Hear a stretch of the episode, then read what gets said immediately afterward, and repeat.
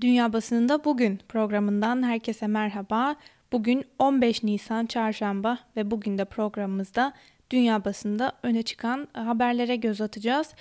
Deutsche Welle'de yer alan Soylu'nun istifa kararına ve ardından bu istifanın Erdoğan tarafından kabul edilmemesinin sonuçlarına dair bir analizle başlayalım. Soylu Erdoğan'ı zora soktu, kendi konumunu güçlendirdi başlıklı yaz haberde. Gazeteci Murat Sabuncu Deutsche Welle Türkçe için yazdığı analizde Soylu'nun istifasını sunmasıyla yaşananların Erdoğan'ı zora soktuğunu fakat kendisinin parti ve koalisyon içindeki konumunu güçlendirdiği görüşünü dile getirdi. Soylu'nun Cumhurbaşkanı ile konuşmadan böyle bir hamle yapma olasılığı çok zayıf ancak diyelim öyle. O zaman şöyle bir soru ortaya çıkmaz mı? Erdoğan kabinesine bakanlarına hakim değil mi? Kritik pozisyondaki bir bakanı istifa ederken ona danışmıyorsa burada sorun yok mu? Bir diğer nokta Soylu'nun istifası eğer habersizce yapıldıysa bu Erdoğan'ın karizmasını sarsan bir olay. Soylu iktidarın ortağı MHP'nin en yakın desteğini alan bakan nitekim pazar gecesi MHP lideri Devlet Bahçeli bir tweet atarak Soylu'nun görevinde kalmasından duyduğu mutluluğu paylaştı. Soylu bu açık destek ile partisinde ve koalisyonda eskisinden kuvvetli pozisyona geldi. Parti içi demişken uzun süredir AKP içinde Berat Albayrak ve Süleyman Soylu'nun e, öne çıkma yarışında olduğu görülüyordu. Bu hamle ile Soylu partideki konumunu güçlendirdi demiş yazısında. Bu noktada belki küçük bir parantez açabiliriz. Gazeteci Deniz Yücel de Soylu'nun istifasını Alman gazetesi Die Welt için değerlendirdi. Erdoğan'ın tasmalı köpeğinin 3 saatlik istifası başlıklı ve Dilan Karacadağ tarafından çevrilen yazıyı sizlere doğrudan aktaralım. Kimileri sokağa çıkma yasağından kimseyi sorumlu tutmasınlar diye geri çekilme kararının fiyasko olduğunu ve Erdoğan tarafından kurgulandığını düşünüyor. Bir diğer riva- rivayet ise Soylu, Albayrak ve krizde ortadan kaybolan Cumhurbaşkanı ile girdiği rekabeti riske attı ancak kazanan yine kendisi oldu.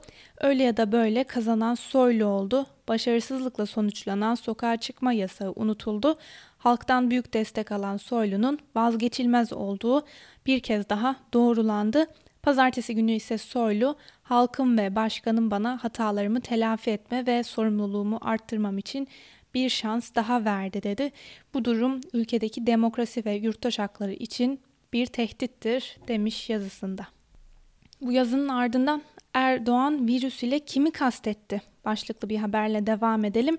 Cumhurbaşkanı Erdoğan'ın kabine toplantısı sor- sonrası yaptığı ülkemiz medya ve siyaset virüslerinden kurtulacak şeklindeki sözleri hükümeti ya da politikalarını eleştiren gazetecilere yönelik yeni bir gözaltı operasyonun işareti olarak algılandı.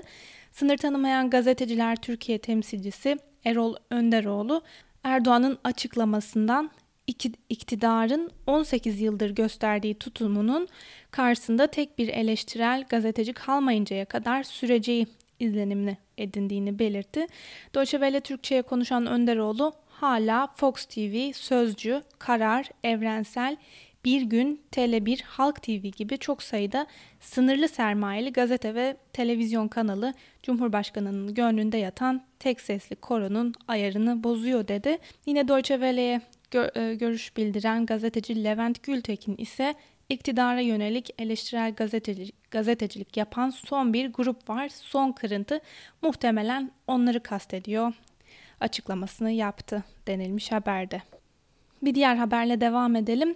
Washington Yakın Doğu Araştırmaları Enstitüsü tarafından yayımlanan Türk Demokrasisine Bakış 2023 ve Ötesi başlıklı raporuyla dikkatleri üzerine çeken ABD'li Türkiye uzmanı Nicholas Danford, Deutsche Welle Türkçe'nin sorularını yanıtladı. Danford, iktidarın gelecek yıllarda daha baskıcı bir yönetim anlayışını benimsemesinden endişe edildiğini söyledi. Danford, Cumhurbaşkanı Erdoğan'ın 2023 seçimlerini kazanması halinde inşa ettiği rejimin kendisinden sonra da devamını sağlamak için halefini hazırlamak zorunda kalabileceğini işaret ederek Erdoğan'ın karşı karşıya kalmaya devam edeceği siyasi zorluklar ve muhalefet göz önünde bulundurulduğunda gücü kendi seçtiği bir halefine çok da kolay devredemeyeceği görüşündeyim dedi. Türkiye'de profesyonelleşmenin yerinin nepotizmin sahip olunması gereken birçok yetkinliğin yerinde Erdoğan'a kişisel sadakatin aldığını savunan Danford, günümüzdeki Türkiye'yi nasıl gördüğünü şu sözlerle tanımladı. Türkiye bugün ne tam bir demokrasi ne de konsolide bir otoriter devlet. Propagandasını yapanların inandırmaya çalıştığından daha zayıf ama en şiddetli muhaliflerinin hayal ettiğinden de daha güçlü açıklamalarına yer verilmiş haberde. Almanya'dan bir haber var. Robert Koch Enstitüsü e, Almanya'da koronavirüsle mücadelede olumlu bir eğilim gözlendiğini belirtti. Ancak kurallara uyulmaya devam edilmesini istedi. Almanya'da hükümete tavsiyelerde bulunan Ulusal Bilim Akademisi Leopoldina toplu taşımada maske takılmasını ve okulların kademeli olarak açılmasını önerdi. Konuya dair son karar bugün yapılacak toplantı sonrası belli olacak. Aynı konuyu gündemine taşıyan Alman gazetesi Der Tagesspiegel karar günü başlığıyla öne çıkmış. Okulların ve iş yerlerinin kademeli olarak açılıp açılmayacağına dair kararın bugün verileceğini duyurmuş. Bültenimize Euronews'la devam edelim. Uluslararası Af Örgütü COVID-19 nedeniyle Türkiye'de yaklaşık 100 bin mahkumun erken serbest bırakılmasını sağlayacak olan infaz düzenleme yasasının birçok mahkumu dışladığını ve büyük riske attığını duyurdu. Af Örgütü infaz düzenleme yasasının masum ve korumasız mahkumları kapsamadığını ve barışçıl fikirlerini söyledikleri ve görüş bildirdikleri için cezaevine atılan tutukluların derhal serbest bırakılmasını talep etti. Fransız haber ajansı AFP koronavirüs ile mücadele kapsamında birçok Avrupa ülkesine ve Filistin'e sağlık malzemesi gönderen Türkiye'nin insani yardım konusunda önemli adımlar atarak dünya genelinde zedelenen imajını düzeltmeye çalıştığını yazdı. Habere göre Erdoğan Avrupa Birliği ülkelerine Covid-19 yardımıyla Türkiye'nin güçlü bir devlet olduğunu göstermeye çalışıyor. Paris Siyasal Bilimler Enstitüsü Türk diplomasi uzmanı Jana Jabor'a göre Türkiye sembolik adımlar atıyor. Erdoğan'ın Osmanlı İmparatorluğu konusunda nostalji yaşadığı ve bu yüzden Türkiye'nin sembolik anlamda hamle yürüttüğü ifade ediliyor denilmiş haberde. Bültenimize İngiliz yayın kuruluşu Independent'la devam edelim. Trump koronavirüs salgını nedeniyle suçladığı Dünya Sağlık Örgütü'ne sağlanan fonu durdurdu başlıklı haberde. Trump Dünya Sağlık Örgütü'nün salgının dünya geneline yayılmasında ciddi sorumluluğu olduğunu ve bu konuda en başta örgütün dünyayı yanılttığını savundu. Örgütün adeta Çin için çalıştığını ileri süren Trump, bugün yönetimime Dünya Sağlık Örgütü'ne sağladığımız fonu durdurma talimatı ver, veriyorum. Herkes orada neler döndüğünü biliyor ifadesini kullandı. Ee, Trump daha önceki açıklamalarında da Dünya Sağlık Örgütü'nü sert ifadelerle eleştirmiş ve örgütü Çin tarafında yer almakla suçlamıştı denilmiş haberde. Trump'a dair bir haber daha var. New York valisi Andrew Cuomo, ABD Başkanı Donald Trump'ın yeni tip koronavirüs salgını kapsamında alınan önlemlerin kaldırılması konusunda eyaletler üzerinde tam yetkisi olduğu yönündeki açıklamalarına tepki gösterdi. Cuomo bizim kralımız yok. Şimdi siyasetin ve kavganın zamanı değil. Trump biriyle kavga etmek istiyorsa o kişi ben olmayacağım ifadesini kullandı. Voice of America ekonomiyi kim faaliyete geçirecek kavgası sürüyor başlığıyla aynı konuyu gündemine taşımış. ABD Başkanı Donald Trump koronavirüs salgını nedeniyle kepenk kapatan ülke ekonomisini yeniden faaliyete geçirmek için yetkinin valilerde değil kendisinde olduğunu söyledi.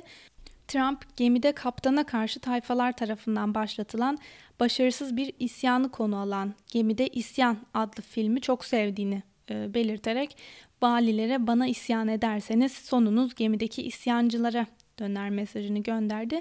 Başkan Trump, New York valisi Andrew Cuomo'nun her gün her saat kendisini yardım için arayıp solunum cihazı, yatak, hastane gibi kendi eyaletinin sorumluluğunda olan malzemeler için dilendiğini, istediği her şeyi diğerlerine verdiği gibi ona da verdiğini belirterek görülüyor ki Cuomo şimdi bağımsız hareket etmek istiyor ama bu asla olmayacak ifadelerine yer verilmiş haberde. ABD'den bir diğer haberi de İngiliz yayın kuruluşu BBC paylaştı. Obama Joe Biden'a desteğini açıkladı. Başlıklı haberde ABD'de 3 Kasım'da yapılması planlanan başkanlık seçimlerine dair e, yeni bir gelişmeye yer verilmiş. Dün de bültenimizde bu konuyu yer ayırmıştık. Demokrat Parti'den başkan aday adayı olan Bernie Sanders sürdürdüğü kampanyayı artık kazanma şansı kalmadığını söyleyerek adaylıktan çekildiğini duyurmuştu. Sanders daha sonra yaptığı açıklamada Biden'a destek verdiğini duyurdu. Şimdi ise Sanders'ın ardından ABD'nin eski başkanı Barack Obama yayımladığı video mesajında eski yardımcısı olan Joe Biden'ı Kasım ayında düzenlenecek başkanlık seçimi için desteklediğini açıkladı denilmiş haberde. Ekonomiye ilişkin bir haberle devam edelim. IMF'den dünya ekonomisi büyük buhrandan beri görülen en sert daralmayı yaşayabilir. Başlıklı haberde Uluslararası Para Fonu IMF dünya ekonomisinin bu yıl %3 oranında küçüleceğini tahmin ediyor. Bu 1930'lara damga vuran büyük buhrandan beri yaşanan en sert daralma olabilir.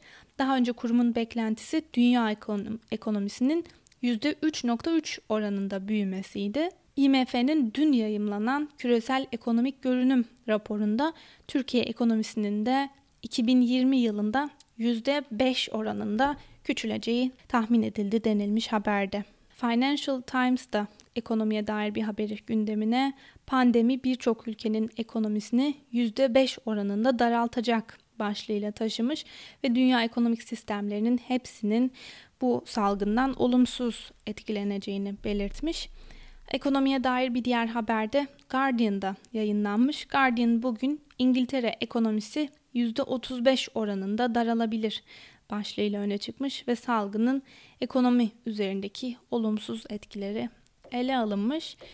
Fransız gazetesi Le Monde, Fransa Başbakanı Emmanuel Macron'un pazartesi günkü ulusa sesleniş konuşmasının detaylarına yer vermiş. Macron konuşmasında sokağa çıkma yasaklarının 11 Mayıs'a kadar süreceğini açıklamıştı. Bu konuyu dün de bültenimizde aktarmıştık. Fakat bugün kısıtlamaların ve sürecin detayları ele alınmış Le Monde'da. Fransız gazetesi Liberation ise 11 Mayıs'ta okulları açmak riskli mi başlığıyla öne çıkmış ve Macron'un kısıtlamaların kaldırılacağı tarihi olarak duyurduğu 11 Mayıs tarihinin özellikle okullar arasından risk olup oluşturmayacağı ele alınmış. Bültenimizin sonuna doğru yaklaşırken Rus haber ajansı Sputnik'te yer alan bir haberi de sizlere aktaralım. Rusya'dan ABD'ye New York Times'ı hesaba çekme çağrısı başlıklı haberde New York Times, Rusya Devlet Başkanı Putin'i koronavirüs kaynaklı ölümler hakkında yalan bilgi yayma ve önemli toplumsal kurumlara saldırılarla suçlamıştı. Haberde ciddi hiçbir argüman sunulmazken dayanak olarak söyleşi, gazete makaleleri, röportajlar, tweetler ve televizyon şovu kullanılmıştı.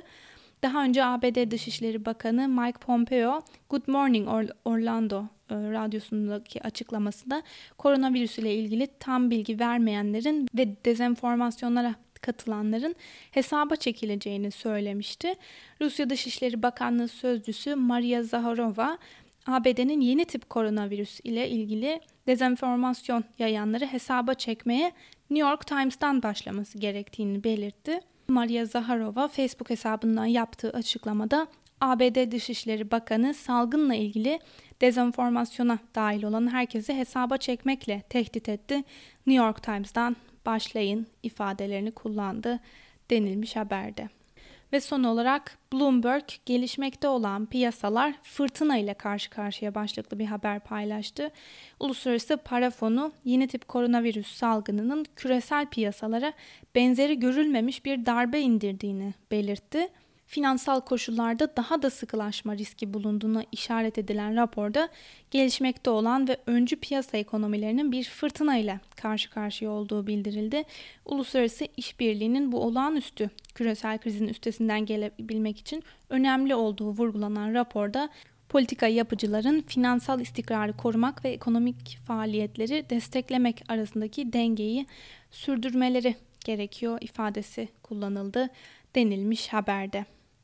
Sevgili Özgürüz Radyo dinleyicileri, Bu haberle birlikte bugünkü programımızın da sonuna geldik.